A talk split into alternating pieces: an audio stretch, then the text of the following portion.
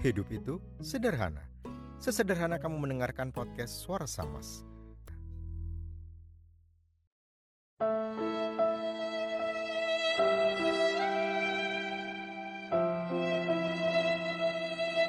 Seharusnya kau pilih aku adalah sebuah tulisan dari Tia Setiawati.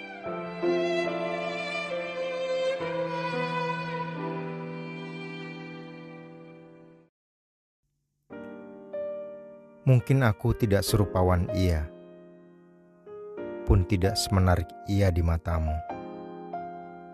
Namun percayakah kau, bila kukatakan ia tidak sebaik aku dalam satu hal, mencintaimu. Kau datang padaku, bercerita banyak hal, ini dan itu, kecil dan besar semua hal yang ingin kau utarakan. Seperti biasanya, kau sudah terbiasa nyaman bersamaku. Menceritakan apa saja, susah dan senang. Lalu pada suatu waktu, tibalah waktunya kau menceritakan ia. Seorang yang kau pilih, meski sejak dulu kau tahu selalu ada aku menunggumu. Aku tahu ia lebih baik dalam segala hal, lebih menarik, lebih rupawan, lebih pandai merias dirinya. Dan aku barangkali hanya sampai sebatas kawan.